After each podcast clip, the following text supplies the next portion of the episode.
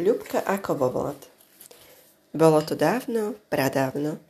Žila u nás jedna chudobná vdova a mala veľmi peknú dievku, jedinicu. Volala sa Ľubka. Matka bola skromná, pokorná, ale Ľubka sa na ňu veru nepodala. Bola pyšná, sotva by sa jej na svete kto si vyrovnal. Pekné sa každému páči, až tak ničudo, že k Ľubke dokočovalo zblízka i zďaleka mnoho pýtačov. Mať si každého uctila, kto sa v dome zastavil, ale Ľubka dávala pýtačom také odpovede, že sa nik neopovážil po druhý raz prekročiť ich prach. Čo robíš, zle robíš, napomínala ju mať. Pícha peklom dýcha a chodí pred pádom. Si chudobné dievča a preberáš si medzi mladencami ako medzi malinami. No, no, len aby si si kyslú nevybrala. Matkine výčitky dievka púšťala jedným uchom dnu a druhým von.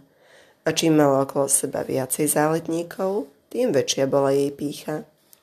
Jednu noc mesiac jasne svietil a mať i dievka ležali spolu na lôžku. Ľubka spala, ale materi spať nedalo. Znepokojovala ju dcerina pícha. Sadla si na posteli a hľadela na svoju dievku i vidí, ako sa tá vo sne usmieva. Tomu môjmu dievčaťu sa čo si milé sníva, pomyslela si mať. Pohľadila dievku, uložila sa ku nej a zaspala. Ráno, keď sa prebudili, hovorí mať k dievke. Ľubka, tejto noci sa ti asi čosi milé snívalo, alebo si sa vo sne usmívala. Hej, mamo, odpovedala Ľubka, keby ste vedeli, mala som vám je utešený sen. Prisnilo sa mi, že ma prišiel pýtať krásny mladý pán na medenej kolimahe.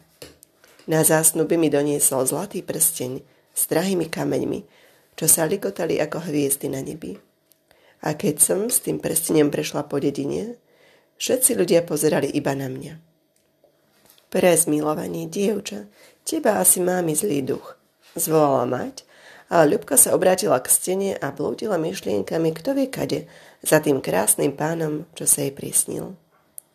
Ten deň prišli ku nej pýtači a pýtali ju na sedliacký chlieb. Mať sa radovala, že dostane dobrého zaťa a dcera dobrého muža, ale Ľubka pyšne okrikla pýtačov. Prepadnite sa i s vašim sedliackým chlebom. Nech ten sedliak príde po mne na medenej kolimáhe a nech mi na zásnuby donesie zlatý prsteň s drahými kameňmi, čo sa budú ligotať ako hviezdy na nebi. Potom za ňo pôjdem. Na druhú noc Ľubka zase spala, ale materi spať nedalo. Znepokojovala ju dievkina pícha. I sadla si na posteli, hľadela na dceru a tu počuje, ako sa Ľubka zosne na hlas smeje. Čože sa ty zase ukazuje, hútala mať. Nemohla dlho spať, iba nad samým ránom trochu zadriemala. Keď sa prebudili, pýta sa mať dievky. Ľubka, čože sa ti zase tejto noci ukazovalo? Veci sa zosna nahlas smiala. Keď sa vám žiada vedieť, nuž vám poviem, odvetila pyšne Ľubka. Mala som zase utešený sen. Prisnilo sa mi, že ma prišiel pýtať krásny mladý pán na striebornej kolimé. Na zásnuby mi doniesol striebornú partu, čo svietila ako mesiac na nebi. A keď som pod tou partou prešla dedinou, ľudia sa iba na mňa pozerali. Zmilovanie, dievča, veď ťa máme zlý duch, zvolala mať a s plačom napomínala dievku. Darmo ju napomínala, darmo plakala. Ľubka si otvorila oblok, dívala sa dolu do svojej záhradky a vyhliadala si čo najkrajšie kvety, ktoré by tomu krásnemu pánovi uvila do pera, keby sa jej naplnil sen. Ten deň prišli k Ľubke pýtači a pýtali ju na zemianský chlieb. Mať sa potešila, ale Ľubka pyšne okríkla pýtačov. Prepadnite sa aj s vašim zemianským chlebom. Nech ten zeman príde po mňa na striebornej kolimahe a nech mi doniesie striebornú partu, čo bude svietiť ako mesiac na nebi. Potom pôjdem za ňou. Na tretiu noc Ľubka zase spala, ale materi spať nedalo. Múčila ju dievkina pícha. I sadla si na posteli a vtedy sa Ľubka začne hlasno smieť zo sna. Smiela sa bez prestania, dobre sa tam nezašla. Čože túto nešťastnicu pre nešťastnú zase pokúša? Bedovala mať a budila dievku, aby od nej odohnala pokušenie. Ale Ľubka sa prevalila na druhý bok, zase zaspala a znovu zasmiela. Takto šlo do bieleho rána. Mať ani oka nezavrela. Keď sa Ľubka prebudila, pýta sa jej mať. Ty nešťastnica pre nešťastná, čo ťa zase pokúšalo? Si sa celú noc zo sna smiala ako ráka šialená. Nič nepoviem, odvetila jej Ľubka spupne. Zase by ste mi kázeň držali. Mne vašej kázne netreba. Už mi len povedz, dotierala mať. Veď sa strachujem o teba, čože ťa to pokúšalo? Nič ma nepokúšalo, odvetila Ľubka. Ale aby ste vedeli, mala som zase utešený sen. Prisnilo sa mi, že ma prišiel pýtať krásny mladý pán na zlatej kolimahe a na zásnu by mi doniesol zlatý plášť, čo sa jasal, žiaril ako slnko na nebi. A keď som v tom plášti šla do dediny, všetci ľudia pozerali iba na mňa.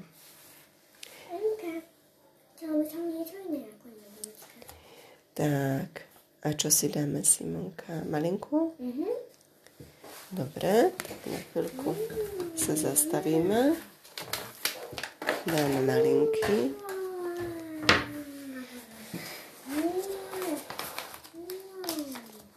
Máde začala horekovať, ale Ľubka vyskočila z postele a pleskla dvermi. Rozžialená mať sa utiahla do svojej tichej komórky, aby tam plačom uľahčila duši. Ten deň zahdupotalo a zahurtovalo čosi na ulici. Ľubka skočila k obloku a čo videla? Pred ich domom zastali tri kolimahy s bohato odetým pánstvom. Jedna medená, druhá strieborná a tretia zlatá. Každej kolimahe bolo zapriahnutých po šesť koní, medených, strieborných a zlatých. Zo zlatej vystúpil krásny mladý pán v zelenom dolománe, červených nohaviciach a bielom kalpaku. Všetko sa na ňom blíštilo od zlata a drahého kamenia, že si Ľubka musela pricloniť oči dlaňou. Mladý pán a všetko pánstvo vošlo do vdovinho domu. Prívetivo sa poklonili a pozdravili mater i dievku. Materi odľaku viazli slova na jazyku, ale Ľubka ich pekne privítala a vrtela sa okolo nich a štibotala ani lastovička. Hneď utrela svojou zástierkou biela lavičky okolo stola a prosila pánstvo, aby si ráčili sadkať. Ďakujeme, prehovoril starosvat. Ale neprisadneme k stolu, pokiaľ neoznámime svoju žiadosť, ktorá nás k vám priviedla. Vdova sa pokorne poklonila. Ďačne poslúžime, čím môžeme. Rozkazovať nám nesluší. Rečil, tečnil starosva ďalej, ale budeme prosiť. V tej vašej záhradke, dobrá mamko, kvitne jeden krásny kvietok. Vy o ňom azda ani neviete, ale nás by úprimne tešilo, keby ste nám dovolili ten kvietok presadiť do našej záhradky. Ach, veď som je len chudobná vdovička, odpovedala na to Ľubkina mať. Chudobná je i moja záhradka. Netuším veru, že by sa v nej našiel kvietok, ktorý, sa, ktorý by potešil také slávne pánstvo. Ba áno, dotušoval starosvat. Máte krásnu dievku a tu, ak by to i vám, i jej povôli bolo, mieni si tu náš veľkomožný pán k boku svojmu pripojiť ako vernú a úprimnú manželku. Starosvatová reč načisto poplietla vdovu a dlho nevedela, čo má odpovedať. Napokon riekla... Dobre.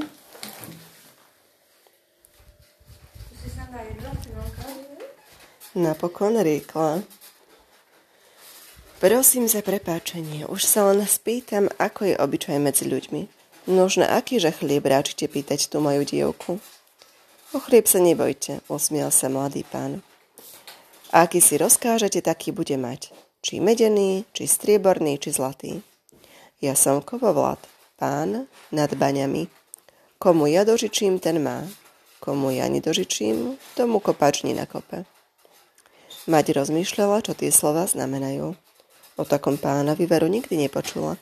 Ale Ľubka ani nečakala na materinu odpoveď, lež zbehla do záhrady a natrhala najkrajšie kvety. Uvila pero a podala ho kovovladovi. A kovovlad jej daroval zlatý zásnubný prsteň, vykladaný drahými kameňmi, striebornú partu a zlatý plášť. Podali si ruky, odbavili zásnoby a Ľubka odišla do svojej komory, aby sa pristrojila k sobášu. Nepozvala však svoje družič, družice, aby jej prišli zaspívať rozluky, ani nedala poprosiť balušnice, aby ju prišli poobliekať k sobášu. Obliekla sa sama a keď pristrojená vkročila do izby, páni skoro divom skameneli nad tou nevýdanou krásou, ba ani vlastná mať ju nepoznala. No Ľubka sa na matku ani nepozrela. Nebožká vdova. Horko ťažko si dceru vypestovala, ale v tej pyšnej nevďačnici nebolo ani toľko statočnosti, aby za materinskú lásku utrusila aspoň dáke dobré slovo či poďakovanie.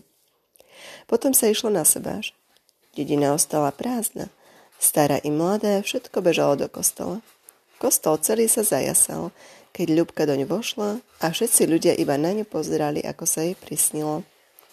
Po sobáši sadli mladí do zlatej kolimahy, ostatní svedobníci do striebornej a medenej.